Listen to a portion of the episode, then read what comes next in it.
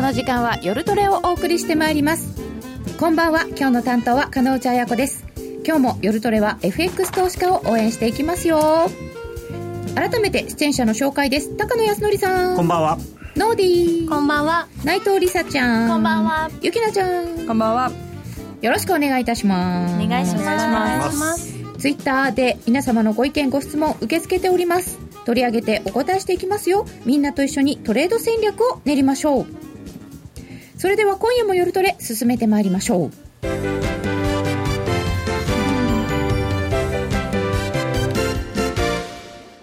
爽やかに始まった感じがいたしますね。朝って感じ。昭和の朝って感じ。昭和。昭和。えー、今日は高野さんに今週のポイントについて伺ってまいりたいと思います。まずは復習から3.15とまで言われたいろんなものがあったけど、ね、なんとなく通り過ぎたねっていう感じですが、はい、まず FOMC でしょうか。そうですね。まあ、あの予想通り、えー、0.25%の利上げということだったんですが、まあ、予想通り材料で尽くしという感じで、まあ、セルザファクト。はい、でも、その時のこの反応についてはどうですか、はいそうですね。出尽くしっちゃ出尽くしなんだけど、結構落ちましたよね、うん、あのまあ、一つは、やはりその声明がハト派的だったっていうところで、うん、で特に今、機械君が反応するので、機械。はい。あのドットチャートを多分機械君は最初に見ろと言われてたんだと思うんですね。でまあ、0.25プラスっていうのはまあ別にあの95%ぐらい織り込んでたんでまさか逆になったら大変でしたけどそうですよね、はい、それがなかったんでだからどっちみち下がるしかなかったと思うんですよね。であのー、その0.25ぐらいでなんでこんなに上がってたあんなに上がってたかっていうのはもう基本的になぜかこうどんどんどんどん勝手にマーケットがこう年内3回じゃなくて4回とかっていうふうに期待をしちゃってたんですよ。よね。うん、でドットチャート見たら別に変わってなかったと。2017年3回、うん、2018年も3回っていうことは全く加速をしないと。18年も3回ですもんね、はい、加速をしないということで、まあ前、うん、前回と全く同じだったわけですね、うん、でそれで勝手に期待して勝手に、あのー、失望するっていうよくある最近のまあ、あとちょっと前までにあの日銀の決定会合でよくあったやつ。なんかねもう今年もこればっかりですよね大体ね、うん、なんでそんな期待するんだろうと思って期待してるか、期待したふりをして買ってるか、まあそうですね、でもそんなに買ってませんでしたよね。まあ確かに、でもまあドル円がね、あのレンジの上限までいってましたからね、一応。そう考えるのね。はいうん、であと、まあ、イエレン、ジャネットさんもまあいいこと言うなっていうのは、経済見通しや金融政策の適切な経路の見直しを意味するものではないと、うん、はっきり、だから、まあ、上げたけど、上げた以上でも以下でもないと。緩和政策自体は続くよっていうことっていうか、これまで通りのあれで別に何かが変わったわけじゃないと、だからみんなが勝手に3月はやらないだろうと最初思っていて、うん、で、あ3月にやっぱりやるんだっていう。ということはもっとたくさんやるんだと勝手に思ったんです。よね。うん、でまあ、ただ正直これあの FOMC の方に多分責任があって3月に入ってからのそのメンバーの皆さんの発言が、まあ、妙に高派っていうか、やたらもうやるやるやる詐欺、やるぞやるぞ詐欺になってて、急でしたよね、うん、だから、多分相当ミスコミュニケーションがあって、FOMC の人々としては、マーケットが3月にどうせ上げないだろうと思ってると、うん、だから思ってたと、まあでも実際、確かにあの2月ぐらいはあんまり半分ぐらいだったんですけど、うん。それをあたかもだからもう多分1割とか2割ぐらいしか思ってないんじゃないかって。だから残り8割埋めなきゃっつって一生懸命やっちゃってその結果あの5割から始まっちゃったから13割 織り込んじゃったということなのかなと織り込みすぎ。はい。まあ、確かにねその多角的なそのメンバーの発言とはあの違和感があったんですけれども、まあ、勝手に期待して勝手に失望するというパターン、ね、まあ、割といつものパターンであったという FOMC でした、はい、でまあ、イエレンさん、ジャネットのこの記者会見でも言われていたのは、はい、まあ、あの今回の利上げで伝えたいことは経済状態が良いことと、まあ、当然ですよね。であとはその今後す今後数年は緩やかな利上げペースが妥当って言っちゃいました数年。ご自身あと1年しか任期ないのにその先のことまでおっしゃってるという。ってことは、まあ、その部分にはあまり意味はないということですか？まあでもそれでみんな他のメンバーもそう思ってるっていうことですからね、うん、年3回っていうのがまあいい巡航速度なんですよってはっきりここで宣言してるようなもんなんで、ん。でやっぱり一つの理由はこの金融危機の影響は残っている。経済見通しは極めて不確実っていうこののあたりでいまいち自信がないんですよね。それであとはそのテーパリングというかあのテーパリングというかそのまあ今持っている債券のあの売り戻しなんかに関しての質問に対しても、えー、資産規模縮小前に米経済の成長に確信を持ちたいということは今米経済の成長に確信を持ってないということなので。まあ、その辺はジャネットさん的ですよね、うん、すごくだからまあやっぱり悪くはないんだけどそんなにやその不確実なんですよね。確信は持てない。つましやかですね。でも 2%2% 2%って言ってましたよね。そうですね。でも。PC コアの2%なんで CPI じゃないんでまだちょっと足りない、であとは物価上昇率だけじゃなくてその経済見通しをもっとだから確たるものにしたいと。でまあ正直大統領が大統領なもんで極めて不確実というしか言いようがないんだと思うんですよね、でもそれそんなこと言ったらじゃあ任期の間4年か8年かもう利上げできないんじゃないか。利上げっていうか、ね、縮小規模資産規模縮小できないんじゃないかっていう話になっちゃうんですけど。だってな、ね、大統領が今の大統領なうちは多分不確実じゃないですかずっと。あ不確実の間はできないんだったらトランプさんの間はずっとできない。っていう話になっちゃうんで、まあ、あのこの辺はね来年誰が、うん、あの後任になるかでまた変わってくるとは思いますけど、まあ、現状そういうことだと。いうことですね。ということは、まあ、ハト派だったよねということそうですね、まあ、ハト派っていうか、期待よりもハト派だった、変わってないんですけど、うん、こうビュってなると思ったらそう、うん、この後はじゃあしばらくアメリカの利上げにはそんなにこう興味がまあまああのー、もうこれで結構もう今年は3回やりますよ。って、うん、3回以上逆に言うとやりませんよって宣言しちゃうようなもんなんで、うん、まあまた勝手にいやいやこんなにいいんだから3回じゃないだろうって思い出すかもしれないですけどだいぶ不確実性は逆に言うとなくなりましたよね、うん、この FOMC に関しては。期待みたいなこれ以上持ちづらい感じになって。まあ持たないでくれっていう感じですよね FOMC 的には。淡々とあと2回やりますよっていう。そうすると、まあ、12月やって3月やったわけですから、はい、あと残りが今年3回ってことは2回だとすると6月はないかなぐらいないかもしれない。だから6月にあるかないか。で9月9月はまあ多分やって12月、うん、そうですねだ9月、12月か6月、9月なのかっていうぐらいしか、もうあんまり選択肢がないんですよね、そうなると。そうですか、なるほど。うん。とドル買いの要因は一つ消えたかなってことですか、まあ、あのドル買いの要因は残ってるんですよ、もちろん利上げをしていくわけですから、はい、ただその思った加速すると思ってたのに比べると加速をしないということで、うん、あまあそんな感じねっていうところですね。はいそして FOMC ともう一つ大きなポイントとされていたのがオランダの選挙でしたが、はい。えー、オランダの選挙はまあ結論から言うとあのオランダの人は割と冷静でしたねっていう話で。えー、今回ですね実はその投票率が82%高かったですね。ね日本の選挙せいぜい60%とかですよね、最近。いやなんかひどい時ひどいよね、まあ、40何パーとかありますね確かに。でそれに比べるとものすごいあの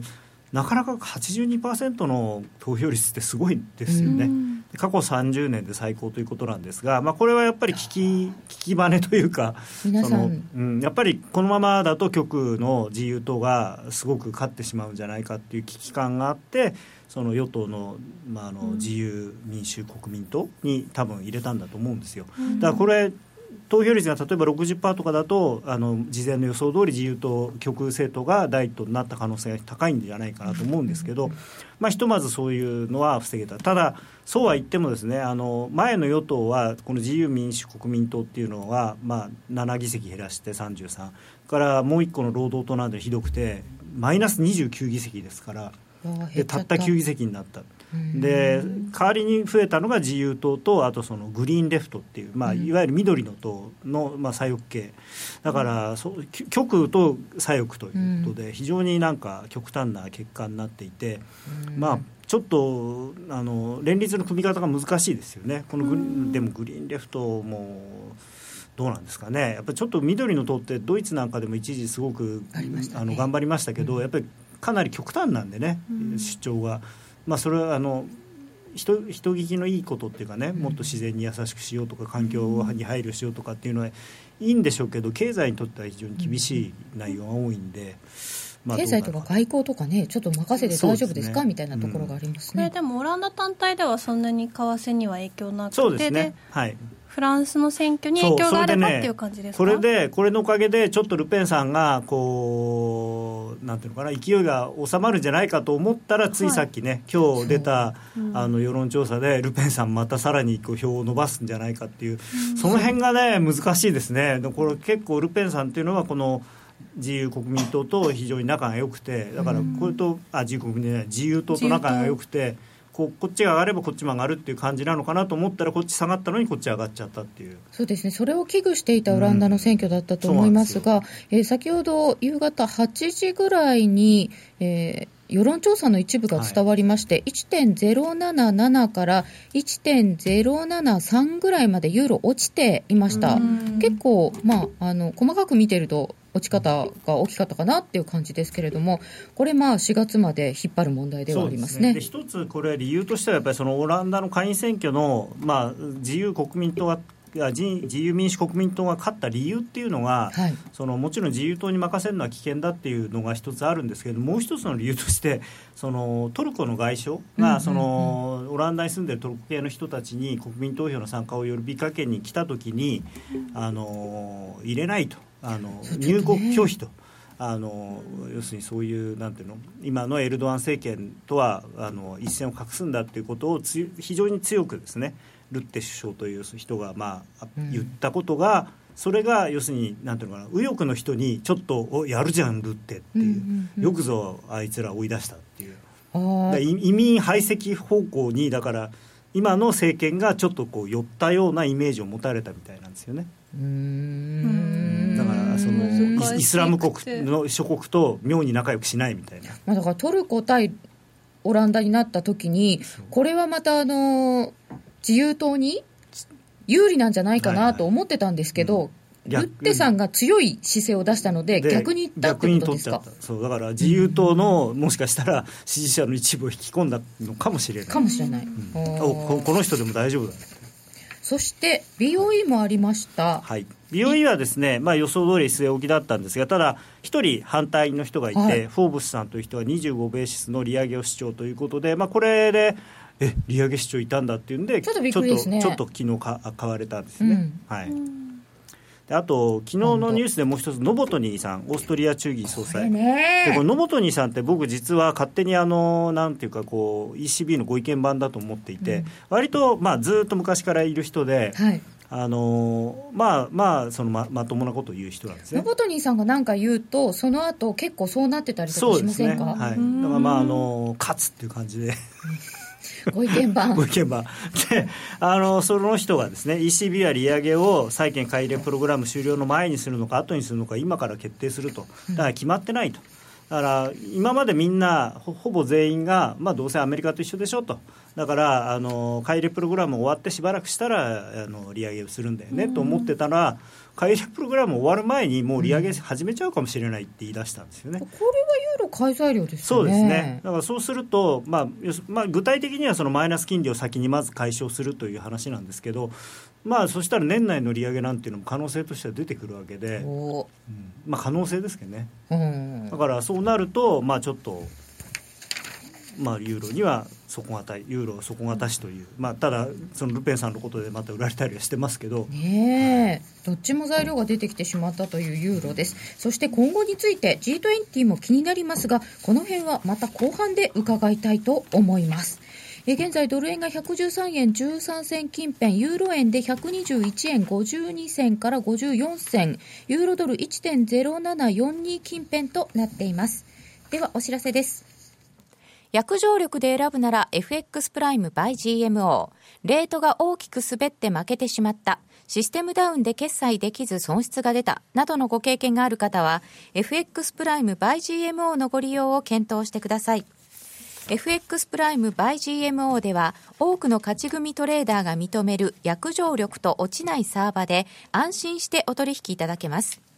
FX プライム by GMO のホームページでは、勝ち組トレーダーのインタビュー記事を公開中。勝ち組たちの取引手法を学びたいという方は、真面目に FX で検索を。株式会社 FX プライム by GMO は、関東財務局長、金賞第259号の金融商品取引業者です。当社で取り扱う商品は価格の変動等により投資額以上の損失が発生することがあります。取引開始にあたっては契約締結前交付書面を熟読、ご理解いただいた上でご自身の判断にてお願いいたします。詳しくは契約締結前交付書面等をお読みください。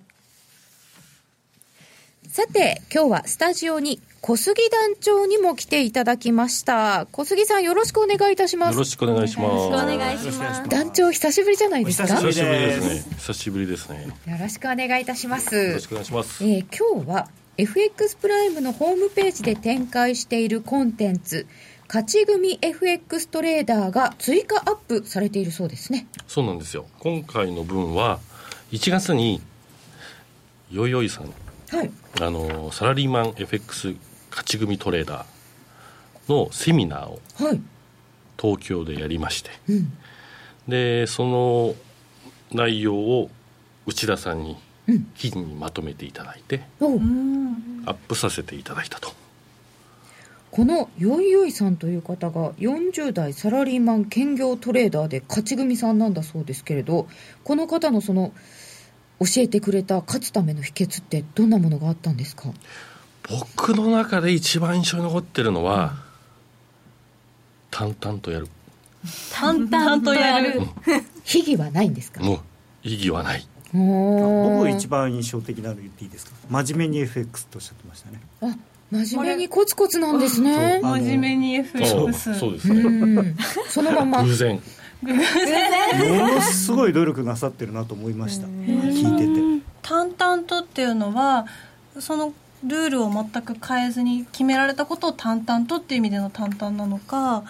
あ変に感情の起伏をそうですね。起伏なく自分のルールに従ってトレードをやり続けるやり続ける。絶対に勝てるテクニックはありませんっておっしゃっててそのウッチがまとめてくれてる記事を読むとメンタルの強さが大きいって書いてありましたね。そうですね。やっぱり資金量が勝っていくと増えていくじゃないですか,、かそうするとこうハートにくる重荷がどんどんどんどん大きくなってくると。それはね違いますよね、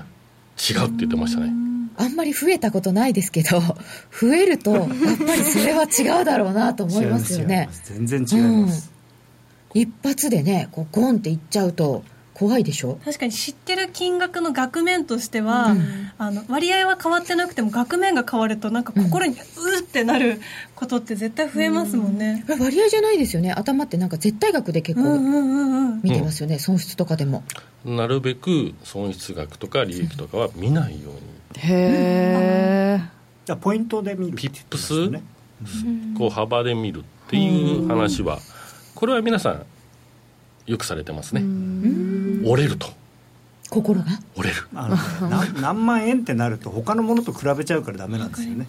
他のもの、うん、だから車とか下手すると家とか、ね、ここれこれが、うん、あこれが？どうぞ。そう私お金だと思ってる時ダメなんですよトレードしてて。そうそうそう。入ってるもん。でお金はお金なんですけど、うん、お金じゃなくてなんかこう取れたピップス数で、お、よし取れたとかの時は調子がいいんですけど、お金が増えてるでも減ってるでも、なんか心に来ちゃって、疲れちゃって、で、後でなんかとんでもないトレードをしたりとか、どうせお金これぐらい増えてるからちょっと減っても大丈夫とか、お金これぐらい減っちゃったから取り返さなきゃとか、プラスにいってもマイナスにいってもお金だと思うと、結構良くない結果になることがほとんどで、ハーゲンダッツ指数です。あ れ？それがいいんだね。結構数もどんどん増えてきますからね、ハーゲンダッツだと。お金ってなるよりも、はい、3万円って思っちゃうとああこれこれがあったらあれ買えたのになって、これガリガリ君だったらもっと大変なことになりますからね。本当に、はい、そこはハーゲンダッツで、い、いの？それ。銀行のディーラーよくあのベンツ1台とかで数えてますよね。1ベンツ2ベンツ、今日は3台分やられたとかね。ああやだそれ。えなんかもうやだやだ。銀行のディーラーさんはそんな感じでやってるのか心が折れそうですね 私は。他にどんな特徴がある方だったんですか、ね、よいよいさん。よいよいさんはやっぱり FX やっぱり仕事というふうにやっぱ捉えてるところが多くて。サラリーマンで兼業でやってるけど。兼業でやってるんだけどまあ普段サラリーマンとして働いて、うん、FX も仕事ですと、うん、なので仕事に対してこう一喜一憂。もちろんするすることはあるけど、やっぱり仕事なんで、これをコツコツ淡々と進めていくだけですと。もう業務的にまあ兼業っていうぐらいですからね。仕事なのでなりわいなんです真面目に FX そうか。あ私は数字でしかないからあまり感じない。4万あったら山靴買えるもんな。あ芸人さんは場所ごとの金額は聞かない人が多い逆にポジション小さくすると安心感半端ない。だから損益金額は画面から消す。ああ皆さんそういうの。粛々と。ああそうですか。損益金額を画面から消すって、うん、いいですね。できるんですね。ね。そこを消しちゃう。えー、ということで今回は、えー、よいよいさんのコンテンツをご紹介いたしましたけれどももう何回分も載っているのでこちらぜひご覧いただくといいですね。ぜひあの中にはオクトレーダーの方も何人かいらっしゃる。ん。で,、で皆さん私が会って口説いてっていう流れになってる。話を聞かせて。出てくださいで全て実績僕ら見てるんでこう実績のある人たちを載せてるということになってるんで、まあ、ネットでね巷であるようなあの実績あるのかなっていう人たちの話では全くないと。そうですよね。見えてる見えてますんでえそしてこのよいよいさんのセミナーの開催が決まったそうですね。はい。あの5月の13日土曜日なんですけど。5月の13日土曜日。大阪で？大阪。はい。今回はやらせてもらおうかなと、まあ、これもあのよいよさんを説得して、はい、いや東京やったんだから大阪でもやりましょうよと。そうですよね。で3回目も4回目もやりましょうよっていうふうに行きたいんですけど、まあ、今回はちょっと2回限りかなと思ってます、どうやってお申し込みをしたらいいですか、はい、あの当社ホームページちょうど記事の、えー、と上ぐらいに申し込みのリンクがあるのでもう始まってます、はい、申し込み、はい、そちらの方クリックしていただいて、うん、はい、お申し込みいただければ。えっ、ー、と今日当社お客様を優先的に、お取引いただいている方優先的に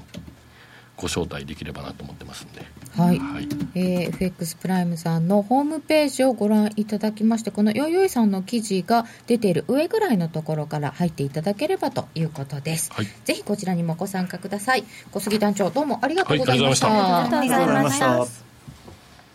CD 金井さやかの90日で仕上げる TOEIC テストステップバイステップコーチング好評発売中500分にも及ぶ音声ファイルとボリュームたっぷりの PDF ファイルを1枚に収納。しっかり確実にテストに向けた指導を受けることができます。お値段は税込5400円。送料が別途かかります。お申し込みお問い合わせはパソコンスマートフォンからラジオ日経ネットショップサウンロードまでどうぞ。毎日書道会常任顧問書家関口俊宝さんの教養としての書道ではただいま受講生を募集中。ビジネスに教養に国内外で活かせるコミュニケーションスキルに。改めて字を学び墨と筆で書くことを通して書をあなたの自己表現の手段にしていきませんか？お申し込みお問い合わせは「ラジオ日経大人の書道」をインターネットで検索。ホームページからどうぞ。それでは本日のゲストをお招きいたしましょう。エモリキャピタルマネジメント代表、江森哲さんです。江森さんよろしくお願いいたします。お願いします。えー、っと、どこから伺っていきますか ?FOMC 終わって、ここからのドル円の動きなどなど、で、江森さんですから、きっとまた緻密な過去例などを見たものがあるんだないかと思うんですけど、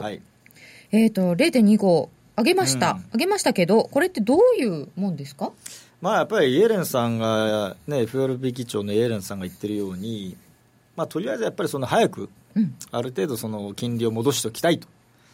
いうのがやっぱり主目的だったのかなと思いますね。正常化ってね、よく言いましたけど。そうなんですよね。あの昔のその金利の水準を知ってる人からすると、はい、よくわかるんですけど多分あの直近でその FX トレード、例えばこの4、5年で始めた方とか、あとはその金利をあまり今まで見てなかった人たちからすると、うん、えー、上げるのかっっていうのがあるじゃないですか。そうですよ。だって今まで金利って動かないものだったから、ね、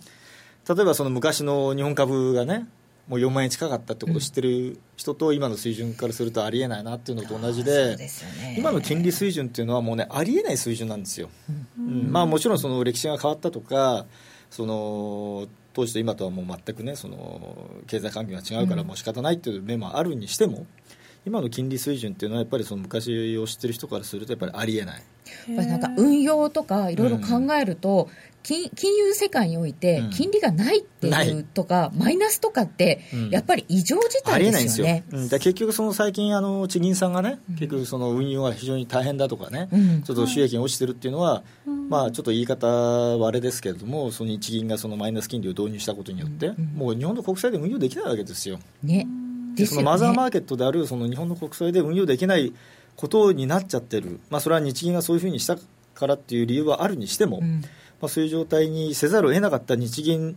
にとってもやっぱこれは大変な事態で。あそうですね、うん、でやっぱり昔と違ってその金利をマイナスにしたところでその資金需要が出てこない、うん、で資金需要があればそれでその資金を使ってえー、景気を良くしてでそれで消費も増えてでその製造業を潤ってっていうパターンがあったんだけどもやっぱりその日本は、うん、あの成長しすぎちゃって成熟成熟しすぎちゃってね、うん、うん、やっぱりそのなかなか、えー、昔のその経済学の,、はい、あの教科書ではちょっと通用しない状況になっちゃってると。量と回転じゃないですか、うん、量を出しても回転しませんよね、しないんですよ、だから量の世界じゃもうなくなってる。もう質の世界になっちゃってるんでね、ヨーロッパもちょっとそれに近いような状態。まだやっぱりねそういう意味ではあのアメリカは若干まだましなんですよね。ですよね。だから先に利上げに入れた、うん、できるんですね、うん、まあ、やっぱりこれはまあ人口が増えてるとか、うん、あとはその経済成長力っていうかねそのなんだろうイノベーションですね。ああいろんなものの今も結局、自動運転とかも日本も頑張ってるんですけど、やっぱり先に行ってるんだなっていうのやっぱね全部ねアメリカから出てくるっていうのはやっぱこれはねやっぱり、うん違うんだねやっぱね日本とね。残念ながらね、うん、うん。そういうのがやっぱりあると。その正常化のほんの一歩として0.25%上げましたが、はい、まだまだこんな水準ですというグラフですよね。ですね。でこれちょっとあの見ていただくと FF レートとドル円の推移ということなんですが、うん、まあこれあのまあ1990年代以降の FF レートが、えー、引き上げられた状況のものなんですが、うん、まあ、これ見ていただくと、はい、まあ、ここで実はあのちょっと言いたいのは、うん、FF レートいわゆるその政策金利が引き上げられたからといって、えー、ドルが上がって、円が売られるということではないんですよってことですね。なんか教科書的に考えたら、利上げってドル上がりますよね。でアメリカが利上げをして日本はまだマイナス金利利上げをするその素振りも見せないとまあ、昨日のね黒田さん総裁のね、えー、金融政策決定会合の後の記者会見もそうですけれども海外の金利が上がったからといって国内の金利が上がるわけではないし、それはもう別だと。なんかしれっと言ってましたね。もう影響されることはないんだと。ねはね、はい、おっしゃってましたよね。うん。ということは普通だったら金利差開くわけじゃないですか、うん、なんでドル買いにならない不思議ですよね。でままずちょっと実績から先ちょっとお話しするとね、はい、まあ、このチャート見ていただくと例えば1994年に利上げをした時というのは、うん、FF レートが3%から6%、まあ、FF レートの、ね、政策金利ですよね、はい、3%から 6%, 6まで上がった時っていうのは実は22円も円高になってるんですよね。曲じゃないですか。これはね本当すごいですよね。うん。で当時あのご存知の方いらっしゃるかもしれませんけれどもあの1995年にねえー、ドル円が80円ちょっと割れるところまでね、えー、行った時ですよね、うん、でこの後にそのルービン財務長官が出てきて、えー、前の方から変わってですね、やっぱり強いドルがいいんだってことで、やっとこう反転したっていうね、うん、歴史がありましたよね、はい、でその後は、えー、1999年ですね、でこの時もやっぱり円高になってるとあここの利上げ局面で、うん、あ円高になってる。円高になってるんですね、でその前その次ですか。えーと、2004年ですね、はい、の利上げの時というのは、えー、一応8円は円安になっていると、うんやっぱりその通貨っていうのはその自分の国と相手の国とのその交換レートなんですよね、はい、自分の国の事情だけで決まってるわけではなくてやっぱりその相手の国の、うん、えー、経済環境とか、まあ、金融政策とかいろんなもののその、まあ、関係の中で、えー、決まっていくわけで自国のその金融政策だけでですね、うん、えー、実はその通貨を動かせるというものではないと。いうことですよね、まあ、それぞれに事情が違っているとはいうものの、うん、そうですね、うん、じゃあ利上げだけがそのドル買いだったりとかその通貨を買うための原因になるわけじゃないしむしろ、そこまで利上げ自体に力がないっていうふうに。あの最近はもうそうなってきちゃってますね、であの今回その2015年の12月にえー、初めてこうゼロ金利、まあ、アメリカでいうそのゼロ金利から引き上げをして解除うん、で去年の2016年の12月に2回目の利上げをして、うん、で今回、まあ、3回目ですか？3月にね利上げをしてとでも結局この間っていうのは、うん、やっぱり円高になってると。いうことですよね。ねまあ、戻ったりもしてますけど。だって今回だってこれ最大でいうともう25円ぐらい円高になってるわけですよ。ピークから見ればね。もっとかな？一旦下がったところ、うん。まあ、100円割れたじゃないですか。そうです、ね、で直近で123円から4円ぐらいでしたからね。その利上げの直前という部分ではね、うん、そういう意味では25円ぐらいやっぱり円高になってるわけですよ。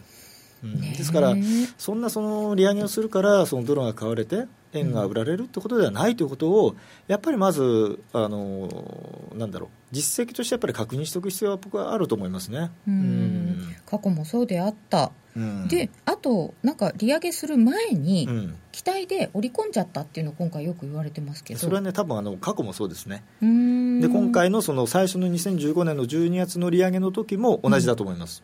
うん、で僕がもうずっと言ってたのはあの当時もその利上げしますよ、しますよってなかなかしなかったんですよね。で多分その今までこれだけゼロ金利が続いてきてて、そのリーマンショック以降、うん、まあ、その量的緩和もやって、それを解除するのにすごく苦労したじゃないですか、うん、そのバーナンキ前 FRB 議長もそのちょっと発言しただけでバーナンキショックっていうねもう2000、あるいは13年の5月か、ね、なったりするじゃないですか、でやっぱりそれだけすごくその気を使ってあの正常化にすごくこう時間をかけてやってきて、でそれでその2015年の12月の利上げの時も相当その前倒し前倒しで売り込ませてで結局その間に何が起きたかっていうと、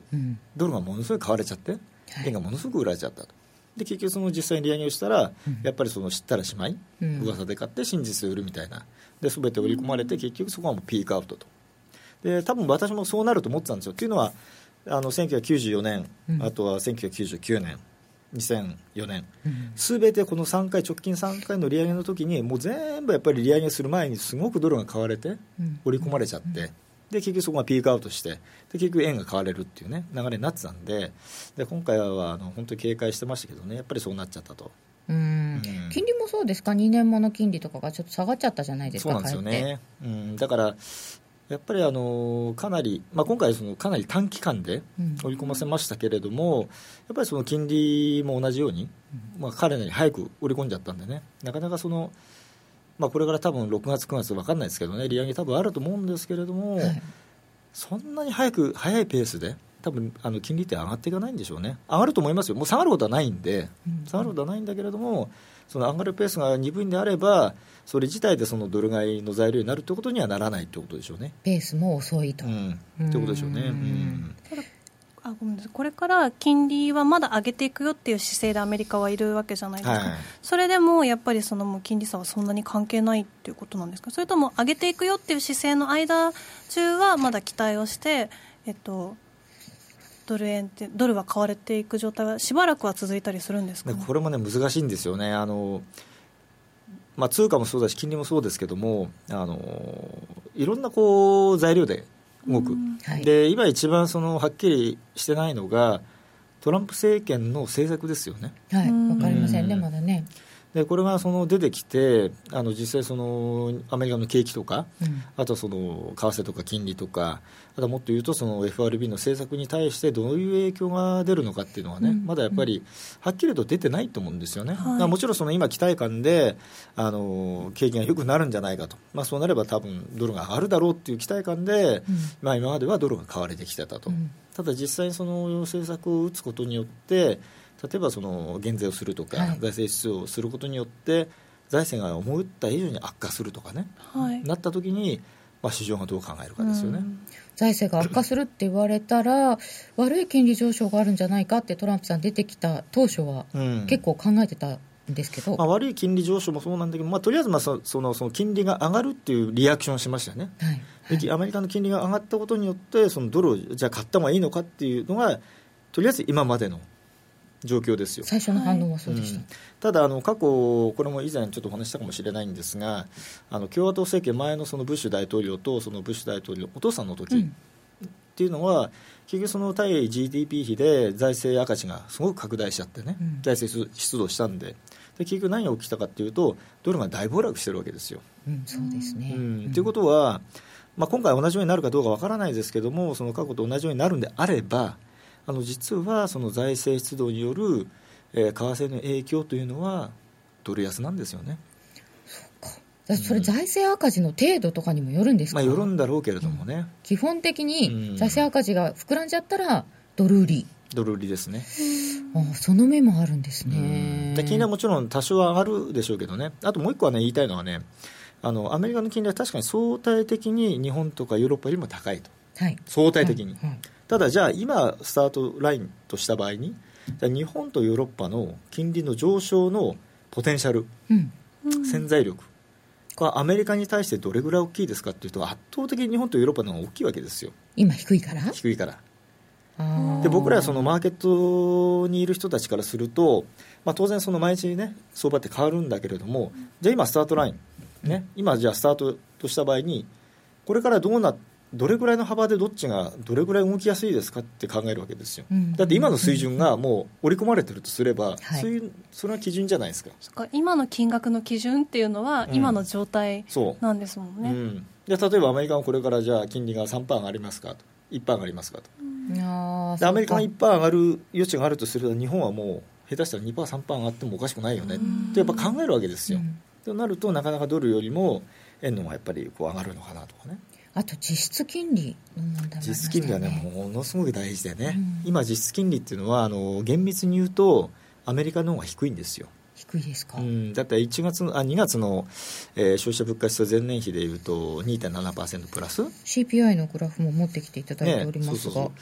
でそれで見ると、えー、直近のアメリカの10年ものの国債の利回りがもう2.5%台じゃないですか。と、うん、いうことは実質金利もマイナスなんですよね。でアメリあの日本は今直近が大体0.07とか8ぐらいで直近の1月の CPI の前年比でいうと0.1プラス、うん、まあ、やっとプラスになってきたんですけどね。そうですうん、そういう相対的な比較からすると実はアメリカの方が、ね、金利が低いっていう話なんですよ、うん、で僕は大体実質金利で見るようにしてるんでもうドルはこれ買う理由ないですねっていうのは僕のスタンスですね。うん、そうなっちゃうんですよね、なかなか頭重いってそりゃそうだよってことですか、だから、ね、118円超えていくとね、僕は本当びっくりしちゃいますね。でも118円ぐらい手前まではあってもいい範囲ですか？ギリギリね。ギリギリ？ギリギリねで僕の試算だと大体今のドル円の理論値っていうのは105円の、まあ、30銭とかそんぐらいですね。想定レンジ作ってもらってるんですよね、うん、想定レンジねそれはねちょっとね面白いでしょこのチャートね。ね2017年のドル円とユーロドルの想定レンジっていうのを作っていただいてるんですよ、なんかマジックみたいなねこれ不思議ですよね。あるんですけどね。うん。これどうやって作ってあるんですか？これはね、あの、まあ、強気トレンド、強気シナリオか、うん、と弱気シナリオって2つね、用意してるんですけど、まあ、一応その常にこう2つ用意するんですよ。で、これは何をやってるかっていうとですね、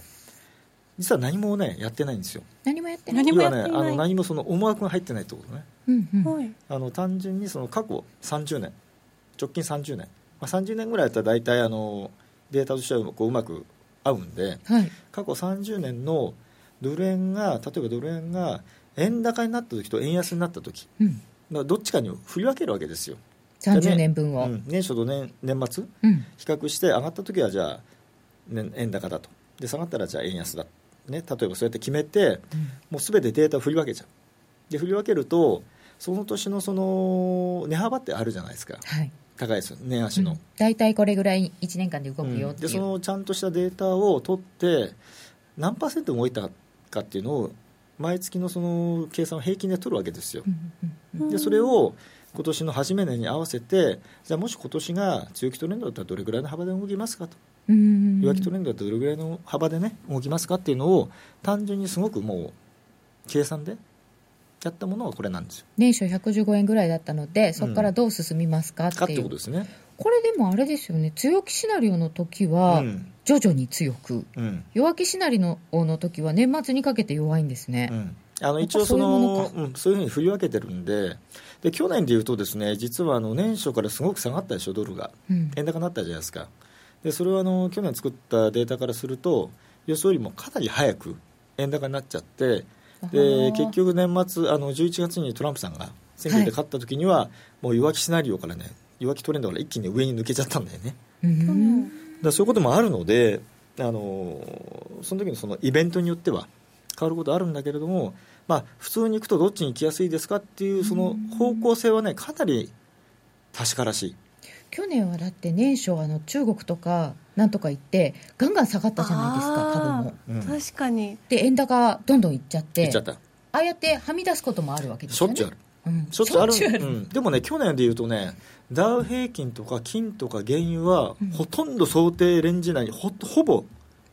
あれでもほぼ入ってる年間の。年間1年間通して。金なんかね完全に入っちゃった。原油もそう。ぴったり入ってて僕がびっくりしたぐらい本当ですか、うん、これでも1月から3月まで入れていただいてるんですけど、うん、これ弱気シナリオに沿って1に完全に入っちゃった。3月まで入ってますよね。でそれでいくと年末104円とかね。になっちゃう、ね、103円台っていうのはあり得るって話になっちゃうね。まあそうなるかねもちろんわからないけど。でもトランプさんの登場で去年の11月の時は弱気シナリオから強気シナリオに吹っ飛んだ。と上がっちゃったのね一気にも上に行っちゃったと。それだけのやっぱりインパクトがある出来事だったんですね、うん、でもね結局その僕の考えからするとその今のドル円の水準っていうのも完全にそのそのあの市場参加者の思惑で動いてる、要は需給ですよ、はい。うん、でその需給が正しいかどうかちょっと置いといてあのそのそういうふうに思ってる人たちがドルを買ってるがゆえに起きてるというふうに僕は理解してるんですよ。ただそれはあの理論的な動きではないと、うん、うん、完全にそのメンタルの判断での動きだと。あとなんか持ってきたい人もいらっしゃるでしょうしね、うん、あの理論から的にそのさっきから言ってるように例えば実質金利から説明すると、うん、ありえない数字なんですよ、うん、ただ相場はやっぱりその参加者の思惑で決まるんでね。あの必ず理論通りに起きてるわけではないからあのそれはあの、まあ、私的には、まあ、甘んじて受けるっていうね。短期的にはもうね、甘んじて受けると。ただ100、うん、118円以上にいったらもうええー、って感じですね。正直言うとね。うん。こう理論値ってどうやってトレードに生かせばいいんだろうっていうのをいつもなんかこう考えるんですけど。難しいですよね、ね、うん、たくさんあるわけじゃないですか。その118円超えたらええってなるなと思いつつも118円を超えてしまったらどうなるんだろうとかなんかすごい難しいところでどう生かせばいいのかなって思うんですけどなんかコツみたいのってあるんですかね？あのやっぱりあのトレーディングのスパンにもよるでしょうね、うん、あのすごく短期的に取引したいのか例えばそのイベントにかけたいのかとかはい、僕みたいにその長く見てる人とかでやっぱりその相場の見方とかその材料の扱い方ってもかなり変わってくるしね、例えば雇用統計に対してそのすごく動くとかね、うん、うん、で僕自身はあんまり雇用統計重視してないんですよ実は。はい、うん、あのもちろん大事な、ね、あのイベントはではあるんだけれどもそれ自体でその長期的相場が決まってるわけではないし、うん、あのもちろんそれも一つのファクターでは、ね、あるんだけれども、うん、まあ、それをそのどういうふうにあの解釈するかによってあの相場の方向性とかのレンジも変わってくるしね。うん、ノーディ長くてどれぐらい持ちますか？長くて私1週間ぐらいとかかもしれない、うん、であれば多分その僕が今今日話してる話っていうのはもしかしたらあまり参考にならない、うん、で逆にこう、じゃあ長く年単位で持つ方なんか。機関投資家の考え方でしょうね、でもね普通年単位でね見てる人いない、そうですね、ね、特に為替はなさそうな気がします、ね、そうかもしれませんね。なん。かもう値幅がだって10円、うん、いやもう無理無理。超えたら、うん、耐えられない。耐えられないですどんなポジション小さくても、ね、耐えられない。理論値は。あるけれども、その場で動いたらそこについていくみたいな。それまあそれこそ想定レンジも強気と弱気シナリオでどっちついていくかで難しい、難しいですよね。本当本当理論通りに動いたらみんな勝ち組ですもんね。それはそうなんですよね。でも理論値だったらこのぐらいなんだなっていうのも頭のどっかに入れとくと、多分ちょっとどっかで冷静になれるんでしょうね。そうですね。あの理論通りに動くとあのえー、これそんなのそんなふうになるのっていうのはないんですよ、うん、ああ驚きがない。驚きがない。ああ想定通りみたいな、うん、で例えばその今回もあの FMC で利上げ決まったと。で下がりましたと、うん、で僕なんか驚きないわけですよ。いや過去もそうだしね、うん、むしろそうならないとおかしいと思ってて見てるから違和感がないわけですよ、うん、で多分ねほとんどの人は違和感があったと思う。で僕なんかはそういう違和感がないわけですよ、うん、もうそういくべきだと思ってるから、うん、そういう時に精神的に振られずにあ行くぞって思ってた方に向かってポジションを持ったり乗れれば、あとはその例えば自分で決めてるそういったいろんな見方をベースに置いといてそれと違う方に行ったらやらないってことですよ。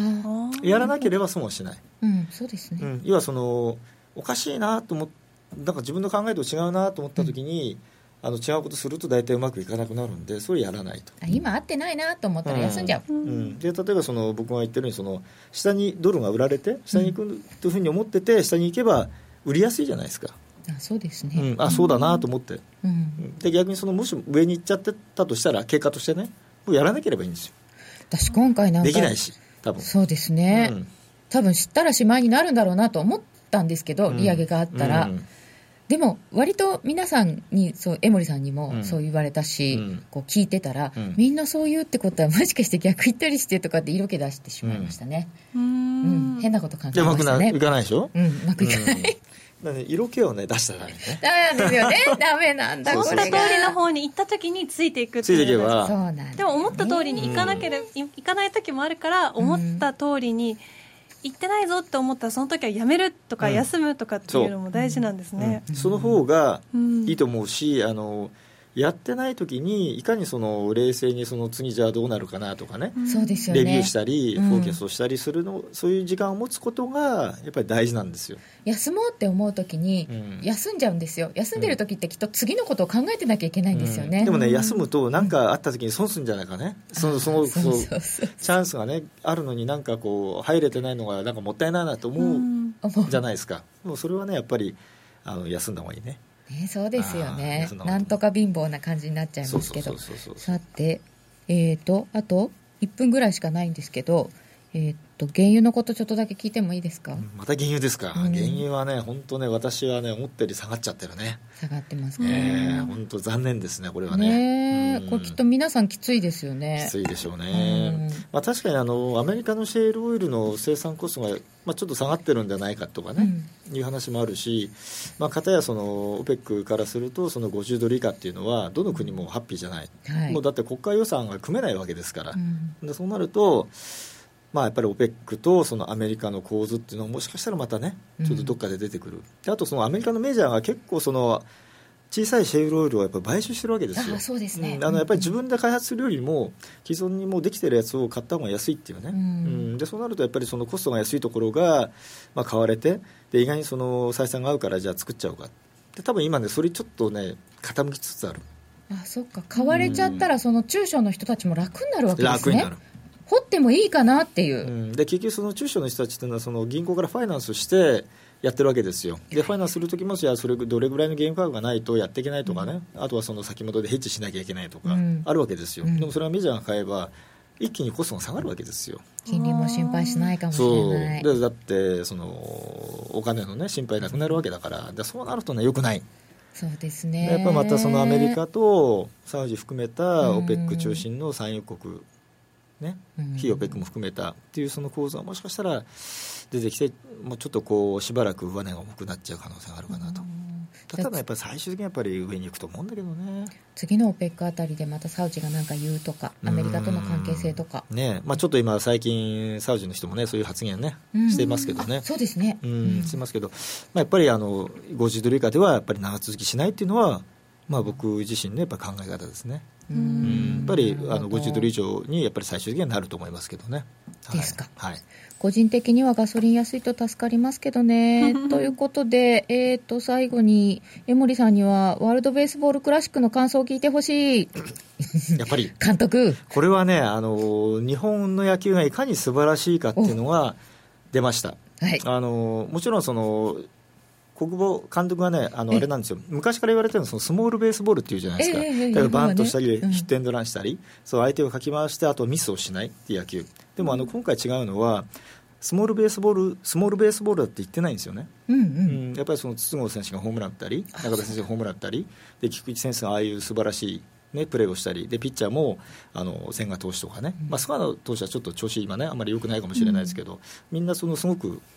やるじゃないですか。もうこの話したらね、あの4時間、5時間できますけどね。今あの、うん、あの、原油の話聞いてる時よりも全然速いスピードで、たくさんの情報が。ね、こうなると、やっぱりあのアメリカね、野球はアメリカで始まったんだけど、日本はね、素晴らしいですよ、野球は。やっぱりね、ぜひね、優勝してほしい。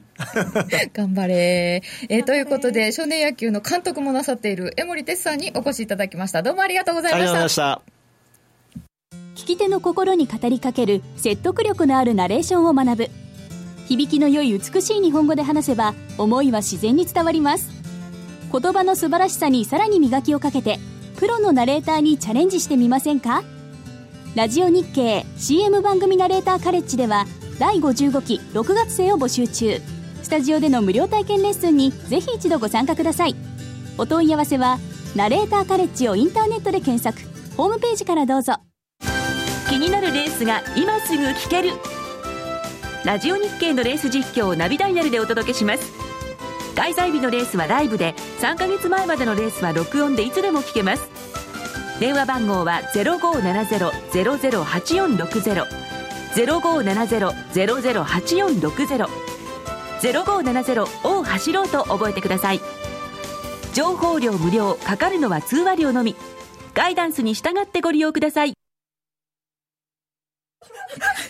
夜トレ、高野康則の今夜はどっち？このコーナーは真面目に FX、FX プライム by GMO の提供でお送りいたします。ここからは FX 取引を真面目に、そしてもっと楽しむためのコーナーです。よろしくお願いいたします。よろしくお願いします。えー、ではまず来週に向けてのスケジュールなどを教えてください。来週に向けて、あ来週、じゃあ来週のスケジュールに向けてといったのは、来週の前に土日があるなと、はい、密かに思ったからなんですけど、土日から言っていただいても結構でございます。はい、えー、まあ今日からなんですけど、はい、あのドイツのですねバーデンバーデンという、えー、温泉で有名なフランス国境、フランスとドイツの国境そばのフランクフルトのちょっと南の町がありまして。行ってみたい、はい、なんかね、結構観光地でみたいですね。温泉保養地みたいなところですごいいいところらしいんですが、うん、えー、そこで、えー、G20 というのがやっておりまして。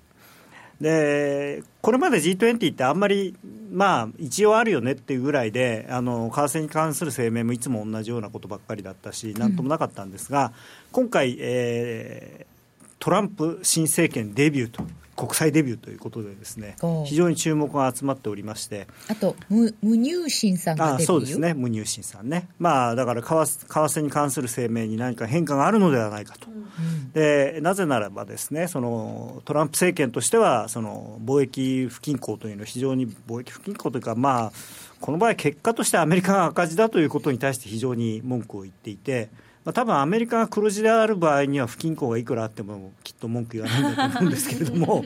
はい、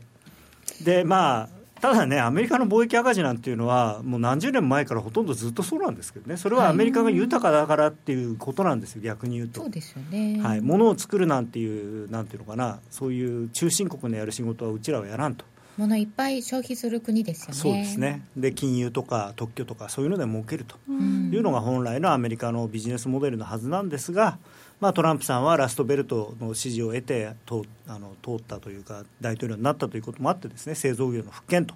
いうことを目指していると。でその貿易不均衡是正の手段としてその為替相場を使おうとしているという様子があるわけですね、一部。はい、なので、えー、この声明が長ったらしいのがあるんですが、ちょっと声明から見ていただいても、まあえー、この声明、こういうのがずっと毎回、ほぼ変わらず、これがなんてひな形というか、定型のものなんですけれども、はい、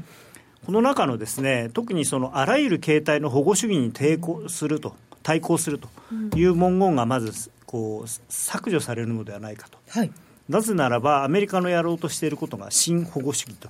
いうことで、あらゆる形の形態の保護主義に対抗するというとなんか文句あるのかよって言われちゃうんですよねアメリカに、うん、なのでこれをなくすかもしれない、うん、それとさらに通貨の競争的な切り下げを回避することや競争力のために為替レートを目標としないっていうことをこれもなくしちゃう？円が安すぎる、うん、元が安すぎる。ユーロも安すぎるって文句言ってる人がいるんでこれもちょっと目標とするするかもしれないでなくすかもしれない。で、えー、為替レートの過度の変動や無秩序な動きは経済及び金融の安定に対して悪影響を与えうることっていうと文言ももしかしたらやめちゃうかもしれない。えってことはこの文言が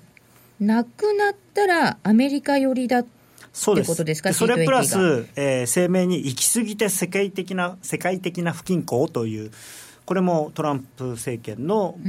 ん、得意フレーズなんですがこれが入る可能性がある。だからまあ4つぐらい大きく3つ削除1つ追加。でこれのうちの、まあ、1つぐらい1つ2つはまああるかもねっていう感じなんですけどこれ3つも4つも入ってるとやっぱりアメリカが相当こう各国をですね脅してるんじゃないかと。これはまずいと。ちょっと、うん、アメリカの保護主義が本格的に指導したんじゃないかと。でドル安政策取ってくるかもしれない。ということになってドルが売られる可能性がある。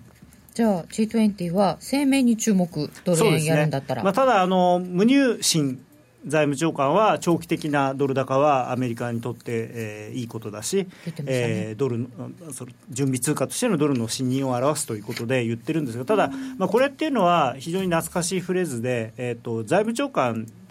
えーまあ、2種類いて政治家出身の人とそれから、まあ、金融界ウォール・ストリート出身の人がいて、うん、ウォール・ストリート出身の財務長官はほぼ間違いなく強いドルはいいドルだって言うんですよね、はい、だからまあそういう意味では想定の範囲内かなと。今週週末はポジション残さない方が賢明ですねそうですね。あのでなんかまあ大げさな言い方なんですけれどもあの第二のプラザ合意だなんていうようなことを言ってる人もいてですね、うん、まあまあ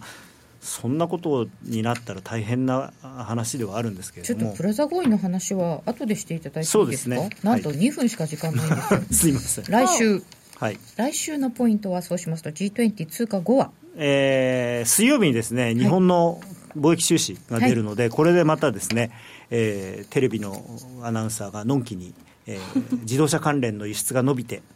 大幅に黒字が増えましたとか言うと、うん、アメリカを魚ですると。なんですねはい、あと決定会合の議事録が出るので、ここで、まあ、あの将来的な、まあ、将来的なその長期金利の目標についてなんかの議論がちょっと出てれば、まあ、円高に触れる可能性があるかなと。この間の黒田さんの発言から何にも読み取れませんでしたからね。そうですね、のらりくらりと。うん、はいそんなぐらいですか？そうですね、まあ、もちろんあと耐久財受注とかあのちゃんとそういうのもあります。し、うん、あとまあイギリスの小売売上高とかもありますけど、うん、まあそうですね。やっぱり全般的あとまあイギリスの物価指数もあの今週の来週なんで注目されるかもしれないですね。うん。そうですね、はい、ちょっとポンドとかもまた動きが結構ありますもんね。そうですね。アップアップサプライズというか、まあ、あのブレグジットのことがあってショートになってる分あの、うん、上方向の材料には反応しやすいんだと思います、うん、上方向の方が反応しやすい、はい、売りたい人はまあ売ってるんで、うん。はい、分かりました。えー、現在1ドルは113円12銭近辺となっております。えー、高野康則の今夜はどっち？このコーナーは真面目に FX、FX プライム by GMO の提供でお送りいたしました。なんと今日も今夜はどっちを聞きませんでした。番組そろそろお別れのお時間です。引き続きユーストリームでの延長戦をご覧ください。えラジオの前の皆さんとはごめんなさい。これでお別れです。また来週おめめお耳？お耳にかかりましょう。それでは今日はこの辺で失礼いたします。さようなら。さようなら